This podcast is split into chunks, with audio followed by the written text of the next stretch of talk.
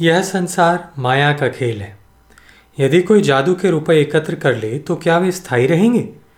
जादू के खेल में जो स्त्री पुरुष का संबंध दिखा, वह क्या सच्चा है? यह जो कुछ दिख रहा है, सब जादू का खेल माया है। जीव इसमें उलझ गया, इसे सच्चा मान बैठा। इससे पार कैसे होगा? इसके लिए साधन बतलाया। जो व्याकुल होता है पार जाने के लिए, जो माया के पदार्थों से धन, स्त्री पुत्र, पद आदि से प्रेम नहीं करता जो इनको मेरा मानकर बंधता नहीं, जिसे यह ज्ञान है कि हमें प्रभु के समीप जाना है और जो उस प्रभु को ही चाहता है, उसी को प्राप्त करने के लिए रोता है, उसे प्रभु स्वयं मिल जाते हैं। जो अपने अभिमान को त्याग कर आवेगा, वह प्रेम ले जाएगा। निरंतर एक ही स्मृति का नाम भी प्रेम नहीं है। मैया यशोदा जब अपने लाल के लिए रोटी बनाती है तो उसका पूरा मन रोटी बनाने में लगा होता है। मोहन को माखन देने के लिए दही मतती है तो उस पर पूरा मन लगाती है। यदि निरंतर स्मृति का नाम प्रेम हो तो शत्रु की स्मृति तो निरंतर रहती है, क्या उसे भी प्रेम कहेंगे? वास्तव में प्रेम तो होता ही तब है, जब चित्त भगवान से जुड़े। भगवान से लगे बिना जो राग होता है, वह मोह होता है। देहधारी का देहधारी के प्रति केवल मोह होता है, क्योंकि प्रेम शुद्ध है। अतः वह शुद्ध वस्तु से ही जुड़ता है। अशुद्ध वस्तु से जो जुड़ता है, वह माइक प्राकृत काम है। कोई स्त्री से प्रेम करे और कहे, हमारा प्रेम शुद्ध है तो यह उसका भ्रम है। तुम्हारे प्रेम का विषय ही अशुद्ध है। गुण रहितम का अर्थ है, विषय भोग में प्रेम ना होना। गुण तो इंद्रियाँ और उनके विषय हैं। प्रेम में इंद्रिय प्रयोग आवश्यक नहीं है। नेत्र से देखे बिना, कर्ण से सुने बिना, त्वचा से स्पर्श बिना, भी हृदय में प्रेम छलकता है। प्रेम जिसके हृदय में रहता है, उसको देखकर लोग तृप्त हो जाते हैं। प्रेम तो रस है, आसव है, अमृत है, रसायन है, मधु है। उसमें संसार का विस्मरण हो जाता है। प्रेम का अमृत जीवन को अमर कर देता है। श्री राधा से किसी ने पूछा नंद का लड़का तो चोर है। तुम उससे प्रेम क्यों करती हो? श्री राधा ने कहा, मैं उनके हृदय को समझती हूँ। हमारे प्रेम पर किसी की दृष्टि ना जाए, मुझे अयश ना मिले, लोग उन्हें भोला बच्चा समझें, इसलिए वे माखन चोरी करते हैं। प्रेम ही अपने प्रियतम के दोष का भी सुंदर व्याख्या कर लेता है। एक ने भक्त से कहा, कृष्ण भाला क्या ईश्वर होंगे? मैया यशोदा के डर से वे बार बार झूठ बोलते थे। भक्त के नेत्रों से झरझर अश्रु गिरने लगे। वे प्रेम में मगन हो गए। कितने उदार, कितने भक्त परवश हैं। मेरे श्याम सुंदर, अपने भक्त के प्रेम से विवश बने, उनसे डर कर झूठ बोलते हैं। यह तो उनकी भक्त परवशता है। काम अग्नि है, प्रेम रस है। कामाग्नि लगती है तो हृदय जलने लगता है। वहाँ भला प्रेम कैसा? मन में कामना आते ही प्रेम का रस सूख जाता है। प्रेम घटे इसका कोई कारण ही नहीं है। जब कोई मांग हो तो मांग पूरी ना होने से, निराशा होने पर, अथवा मांग पूरी होने से स्वार्थ सद जाने पर प्रेम घटे। किंतु प्रेम में तो कोई मांग ही नहीं। दोष देखकर प्रेम घटे यह संभावना भी नहीं। क्योंकि प्रेम गुण देखकर तो होता नहीं, और प्रेम के नेत्र से दोष दिखते नहीं। अपना काला काना पुत्र भी माता को सुंदर लगता है, क्योंकि स्नेहपूर्ण नेत्र से देखा जाता है।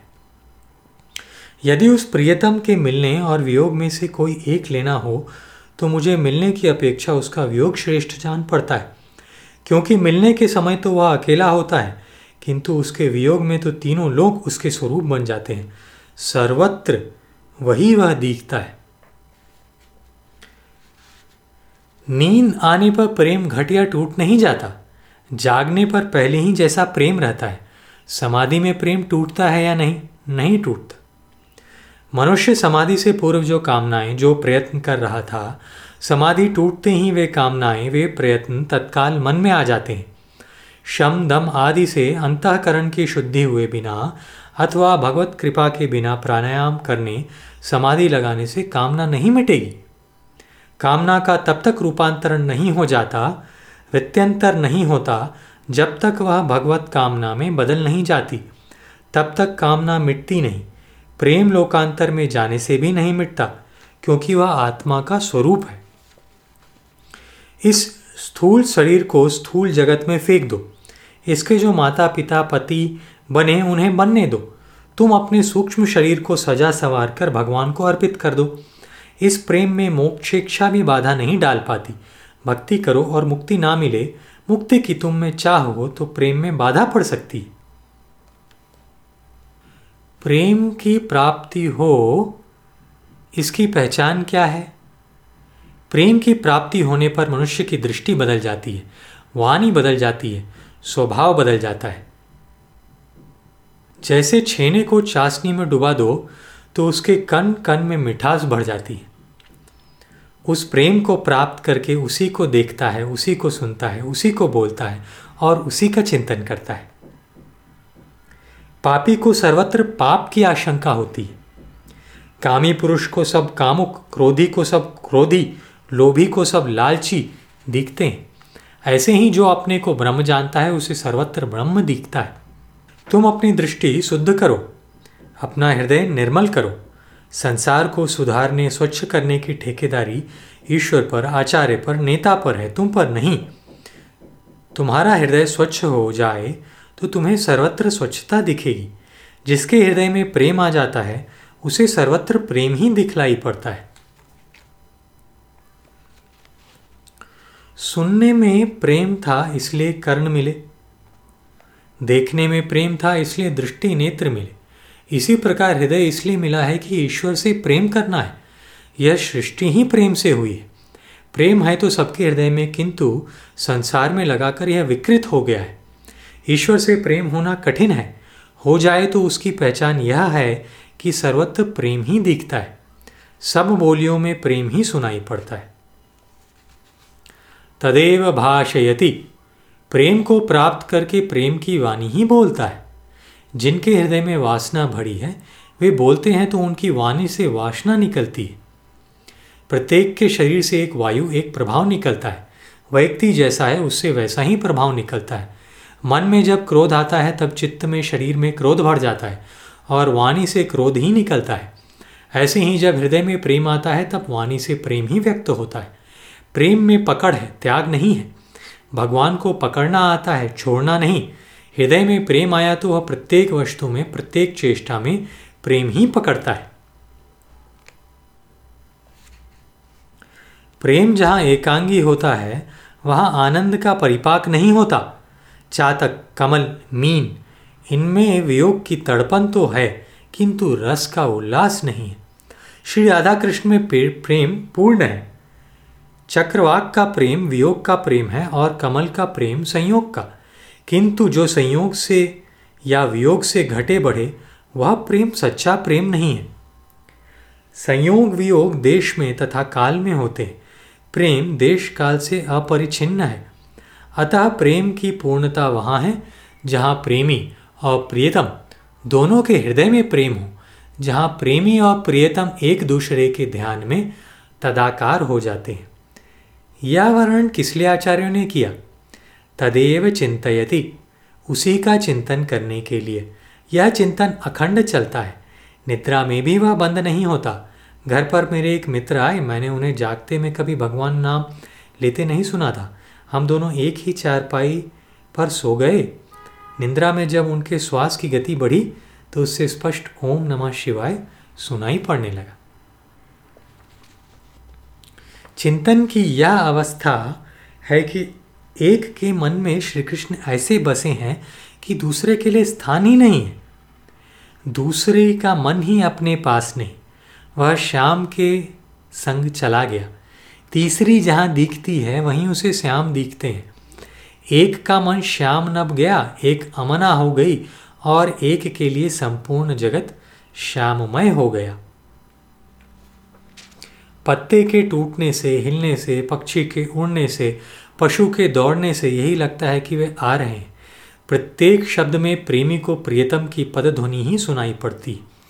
प्रियतम में गुणावगुण की चिंता ना हो और अपने में भोग की कामना ना रह जाए, तब प्रेम परिपूर्ण हो जाता है। सामान्य रूप से साधारण साधक प्रेम के इस वर्णन को पढ़ सुनकर कहेगा, यह तो प्रेम का बड़ा गंभीर स्वरूप है। ऐसा प्रेम हमारे जीवन में आना बहुत ही कठिन है। हम तो सामान्य जीव हैं।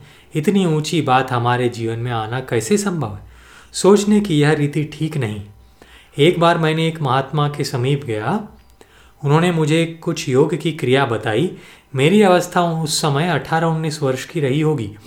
मैंने कहा, यह सब तो बहुत कठिन है। यह मुझसे नहीं होगा। वे बोले, तुम ब्राह्मण हो। विद्या प्राप्त की है तुमने। समझदार हो। और संध्या वंदन भी करते हो, युवा हो, सशक्त हो, ईश्वर के मार्ग में चलने के इच्छुक भी हो। अब यदि तुम यह साधन नहीं कर सकते तो क्या पशु इसे करेंगे? नीच पुरुष तो कोई श्रेष्ठ कार्य इस भय से प्रारंभ ही नहीं करते कि उसमें विघ्न बाधा आने का डर है। मध्यम कोटि के पुरुष कार्य प्रारंभ तो करते हैं, पर कोई बड़ा विघ्न आ जाए तो बीच में ही छोड़ देते हैं। किंतु उत्तम पुरुष वे हैं जो कोटि कोटि विघ्नों के बार बार आने पर भी आरंभ किए हुए कार्य को पूर्ण किए बिना नहीं छोड़ते। मार्ग कठिन है। अरे भाई, चलने वाले के लिए कोई मार्ग कठिन नहीं है। साइकिल चलाने का अभ्यास अनेकों को कठिन लगता है, किंतु अभ्यास करने पर बच्चे भी थोड़े दोनों हाथ छोड़कर साइकिल दौड़ा लेते। भक्ति को कठिन मत समझो। बस एक पगली छलांग लगाने की आवश्यकता है। अब यदि कोई कहे, हमारे मन में तो अभी राग द्वेष भरा है, संसार की कामनाएँ भरी हैं, हम भक्ति कैसे करेंगे? तो यह प्रश्न ही असंगत है। भक्ति अपनी ओर देखकर नहीं, भगवान की ओर देखकर की जाती है। भगवान में अनंत दया, अपार करुणा देखकर उनके प्रति भक्ति होती है। हमारे भीतर सहस्त्र सहस्त्र अवगुण भरे हों तो इसमें भक्ति की क्या बाधा है? साधारण मनुष्य जिसके मन में राग, द्वेष तथा कामना है भक्ति कैसे करें? अरे, तुम्हें किसी से द्वेष है, कुछ पाना है, कुछ कष्ट विपत्ति मिटाना है, यही तो है। इनके लिए स्वयं प्रयत्न में मत लगो। इनकी पूर्ति के लिए भगवान से प्रार्थना करो। यहाँ से भक्ति प्रारंभ हो जाएगी। भक्ति में अपने बल पर नहीं चलना होता। आगे बढ़ने का काम तो परमात्मा करता है। तुम्हारे पास दोषों का कोष है तो उसे लेकर प्रभु के पास जाओ। उसी ने तुम्हें मनुष्य शरीर दिया है। वही दोषों को दूर करेगा और अपना प्रेम देगा। योग तुम पदार्थ प्रधान है। उसमें स्वयं साधना करना है। भक्ति तद पदार्थ प्रधान है। उसमें सब कुछ भगवान करते हैं। गुण भेदात, तुम में तमोगुण अधिक है। तुम तमोगुणी भक्ति करो। निंद्रा अधिक आती है। यह सोचकर सो कि भगवान के चरणों में सिर रखकर सो रहा हूँ। उठने पर स्मरण कर लो कि मैं प्रभु के चरणों पर मस्तक रखकर सोया था। लो, तुम्हारी निंद्रा भक्ति हो गई। जो सेवक पेंशन पाने के लिए वेतन लेकर अपने परिवार का भरण पोषण करने के लिए सेवा कर रहा है, उसका प्रेम तो पेंशन में है, परिवार में है, उसकी सेवा अर्थ के लिए है, अर्थार्थी भक्ति भी ऐसी ही है। इस अर्थार्थी की अपेक्षा जिज्ञासु श्रेष्ठ है। वह भगवान को जानना चाहता है। संसार तथा संसार के विषयों के प्रति उसमें वैराग्य है। भक्ति उसका साधन है, साध्य नहीं। मुक्त होने के पश्चात जो वह भक्ति करेगा नहीं। अतः जिज्ञासु की भक्ति भी सर्वश्रेष्ठ नहीं है। जिज्ञासु से आर्थ की भक्ति श्रेष्ठ है। सच्चा अर्थ वह है जिसके हृदय में भगवान की प्राप्ति के लिए तीव्र व्याकुलता अत्यंत पीड़ा है। व्याकुलता के बिना चित्त द्रवित नहीं होता। जब तक चित्त द्रवित ना हो, तब तक उसमें पूर्व की वासना ग्रंथियाँ बनी रहती हैं। इसलिए हृदय में भगवत प्राप्ति के लिए व्याकुलता आरती आनी चाहिए। श्री रामानुजाचार्य ईश्वर के लिए रुदन को ताप नाम देते हैं। श्री चैतन्य महाप्रभु के संप्रदाय में इसे व्याकुलता कहा जाता है।